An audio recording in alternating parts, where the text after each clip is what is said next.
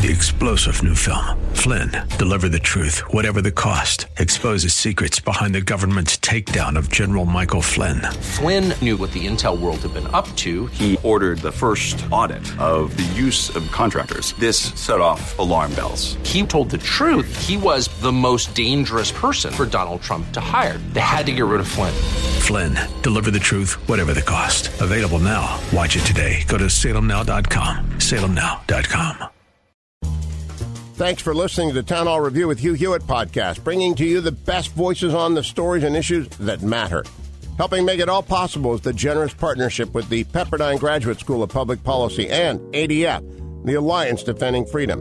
Here's another piece I'll trust you enjoy. It is a delight to welcome back to our airwaves one of my favorite people and certainly one of my favorite academics in America, Pete Peterson. He is the dean of the Pepperdine School of Public Policy. Their website, public policy dot pepperdine dot e d u. Pete, I hope you're having a great summer. Happy July.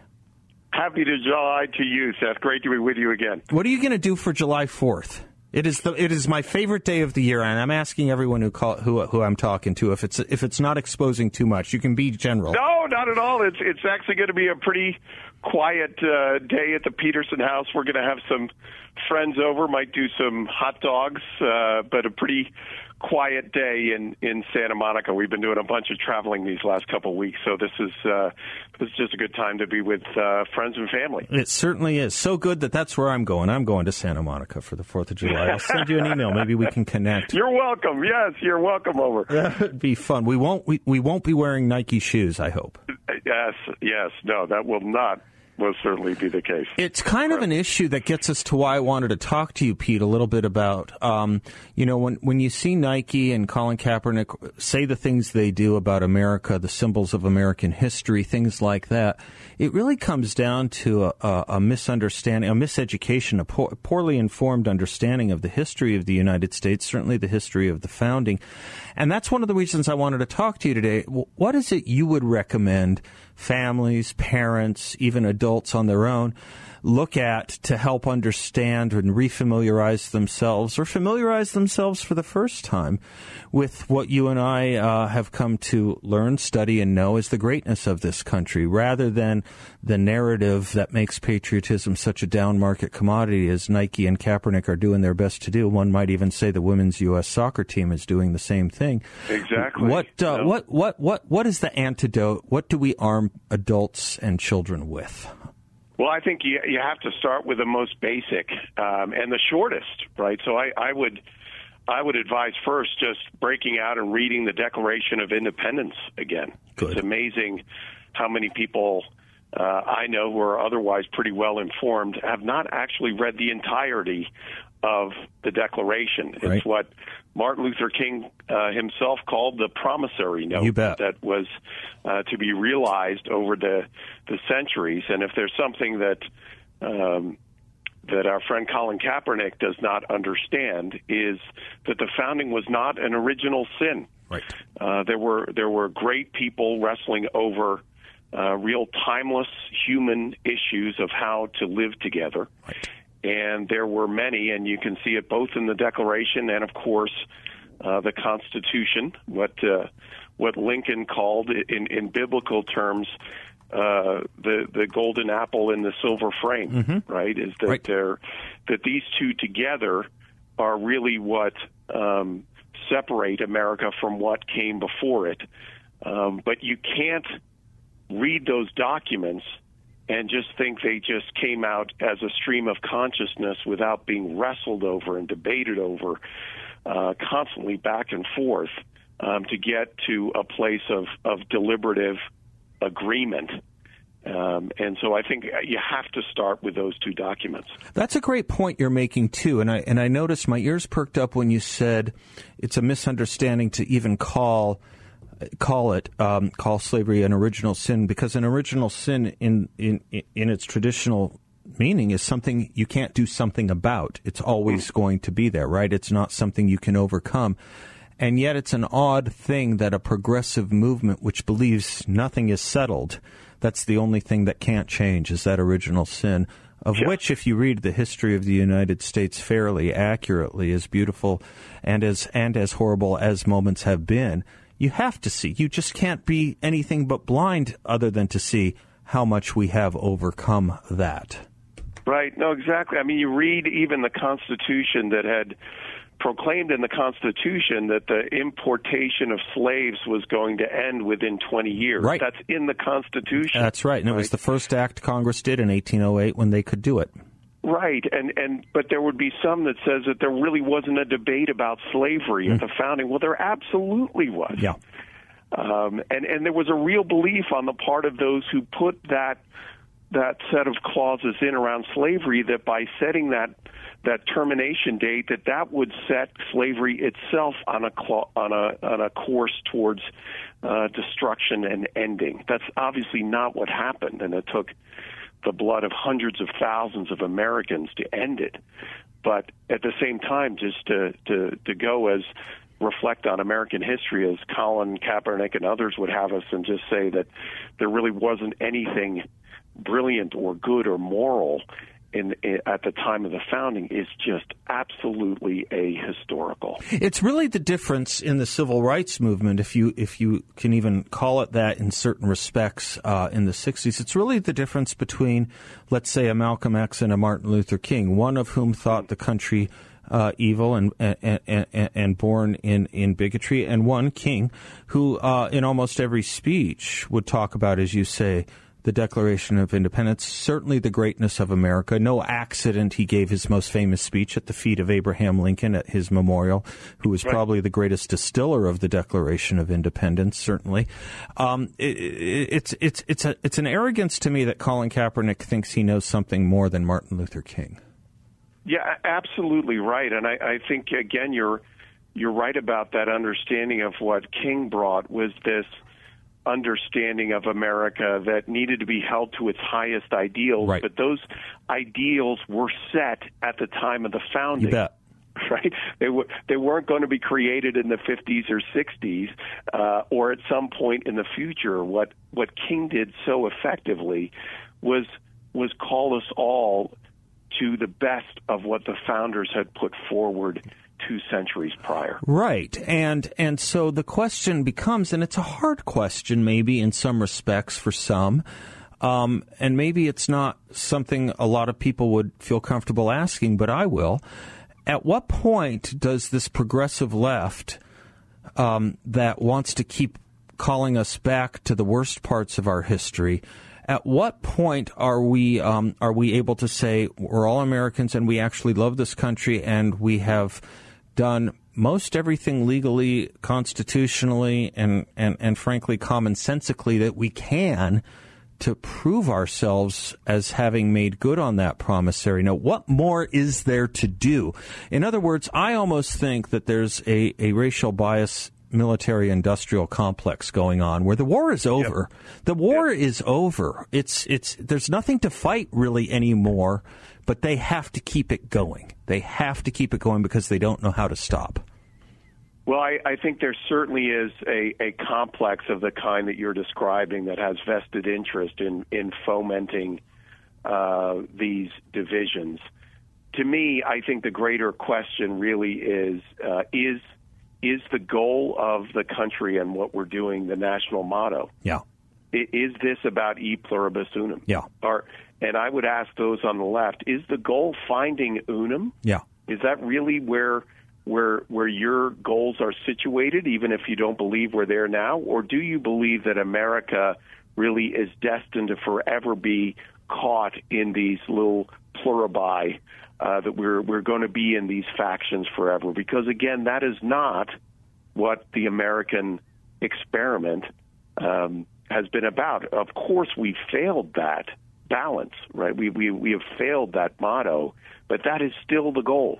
And I and again, I, I the think foment so word is an interesting one, because I, I have to ask who's who's doing the fomenting, which side is mm. doing the fomenting. I you know my yep. sense is. You know, my I, I just don't mean to be simplistic about this, but my sense is after, you know, some of what you recited, the deaths, obviously, of a hundred, hundreds and hundreds of thousands of people, the assassination of our most popular president in the name of that same cause, the civil rights movements, um, the affirmative actions, and the double election, the twice elected Barack Obama. At what point, what is there left to do? I don't, yep. I literally don't know, but I do, I do know that I think King had it right when he said, if you want to get beyond race, you have to get beyond race, and you have to stop thinking that the uh, immutable characteristic of the way someone was born can indicate or mean anything. But it is the left that kind of keeps telling us that it means everything. They are taking, and I, the way I see it, they are taking, you know, the, the, the most crude aspects of a human being, skin color, ethnicity, and using it to adjudge, you know, the most subtle and important aspects of a human being, which is everything King, I thought, and I thought the civil rights movement was opposed to doing. I, I think that the history of African Americans in this country, um, as much progress, as you rightly note, yeah. that has been made in the civil rights movement. Yeah. Uh, I tend to agree with uh, my good friend Josh Mitchell, who's over at Georgetown. He wrote a, an amazing piece a little over a year ago for American Affairs called The Renewed Republican Party, and he's written elsewhere about whether rhetorically or finding ways in policy for Republicans, or in outreach for Republicans in particular, to understand the unique history that uh, African Americans have been forced to tread mm-hmm. in this country. Right. Um, and again, obviously this has been turned into a discussion around reparations. Sure. It's the only way to feel, heal that. And I think what that shows in in a policy that really wouldn't heal the divide is is the fact, and I often hate this phrase when the left uses it about having a conversation, mm-hmm.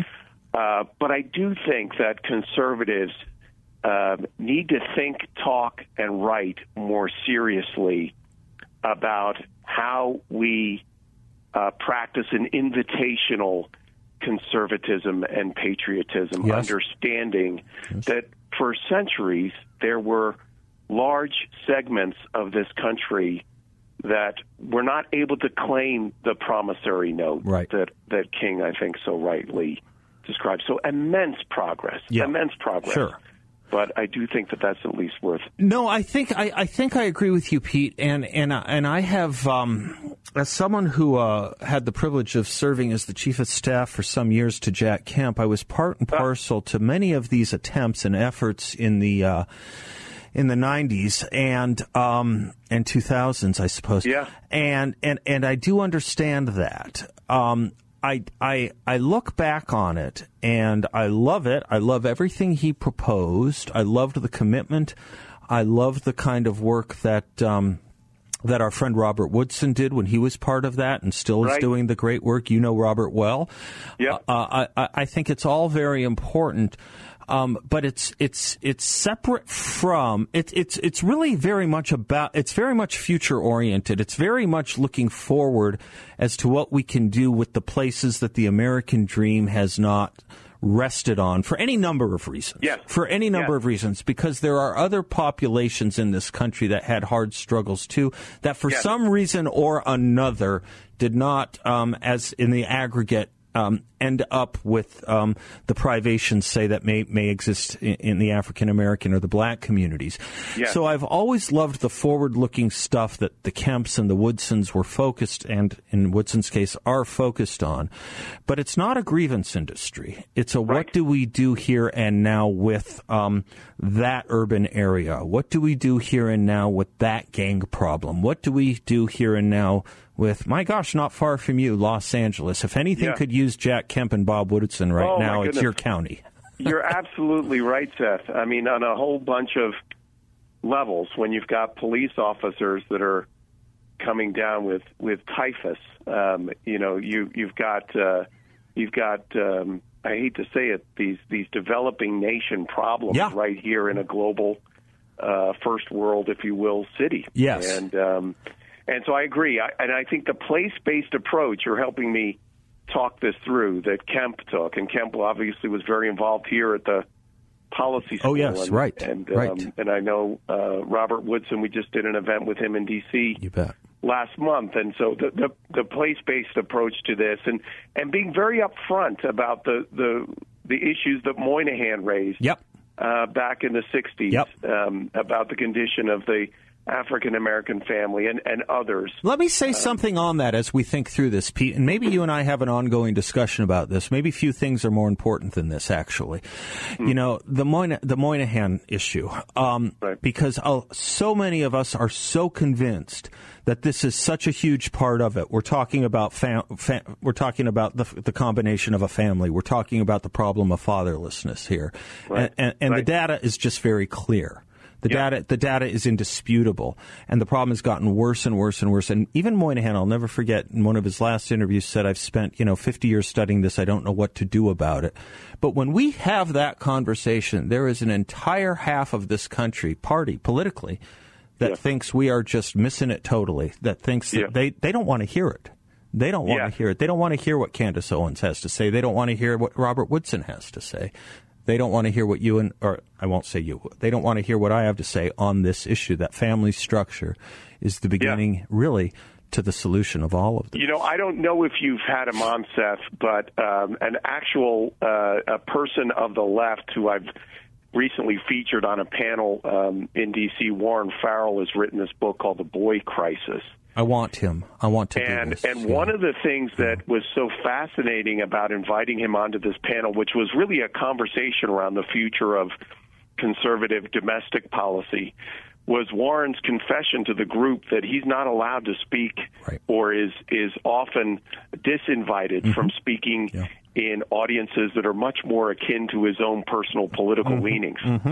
Mm-hmm. Uh, because the Boy Crisis is essentially taking the Moynihan Report right. and transporting it into the twenty-first century right. and cutting across uh, races, ethnic backgrounds, and, and uh, even household income levels to show really how significant of a challenge we are facing as a culture um, because of the breakdown of the household. And he's obviously examining this as a psychologist who's who's looked at what boys experience with the lack of fathers in the household. But obviously, you can make somewhat related arguments to what uh, young girls face as well. Um, but it, it's a it's a powerful argument. But as you say, one party.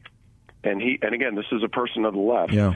Uh, one party is just not willing to have what may be the most important cultural conversation in America today. Uh, it, it's so important that it gets swept under the rug. I remember a column William Buckley wrote in nineteen ninety-two saying, with all these questions of all these candidates running for president, and there were a bunch in ninety-two, at least on the Democratic side, he said there's only one relevant question that matters, which is what do you do to what do you propose to do about fatherlessness in America. That was nineteen ninety-two.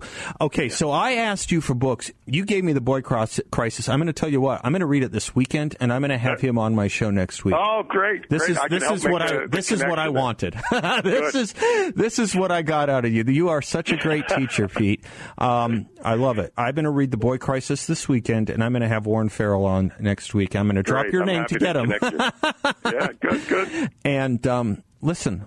Have a very happy fourth of July, Pete. To you as well, Seth. Always great to be on you with bet. you. And and then uh, I'm going to have you course. back after I have Warren, and we'll and we'll do a we'll do a Good. we'll do a synthesis of it all. Great, sounds great. I look forward to it. God bless you and your family, Pete Peterson. To you as well, Seth. Thank God you, bless. sir. Take care. Thanks for listening to the Town Hall Review. Our program is coming today in partnership with the Pepperdine Graduate School of Public Policy. It's America's most unique graduate leadership programs offered on Pepperdine's breathtaking campus in Malibu, California. Learn more at public policy dot pepperdine dot e d u. If you're enjoying the podcast, please tell a friend to go to Town Hall Review and sign up as well today. Three-star general Michael J. Flynn, head of the Pentagon Intelligence Agency, knew all the government's dirty secrets. He was one of the most respected generals in the military. Flynn knew what the intel world had been up to. He understood its funding. He ordered the first audit of the use of contractors. This set off alarm bells. The explosive new documentary, Flynn, Deliver the Truth, Whatever the Cost, and covers the facts behind this scandal. Flynn told the truth. He was the most dangerous person for Donald Trump to hire. I find out the worst enemy that I'm going to face in my life is right here in America. They took my assessment and they wanted me to change it. And I was like, I'm not changing it. They had to get rid of Flynn. with in-depth interviews, archival footage, and never-before-seen personal records of the man behind the headlines. I just felt like I was drowning. Flynn, Deliver the Truth, Whatever the Cost. Available now. Watch it today. Go to Salem Now dot com. Salem Now dot com.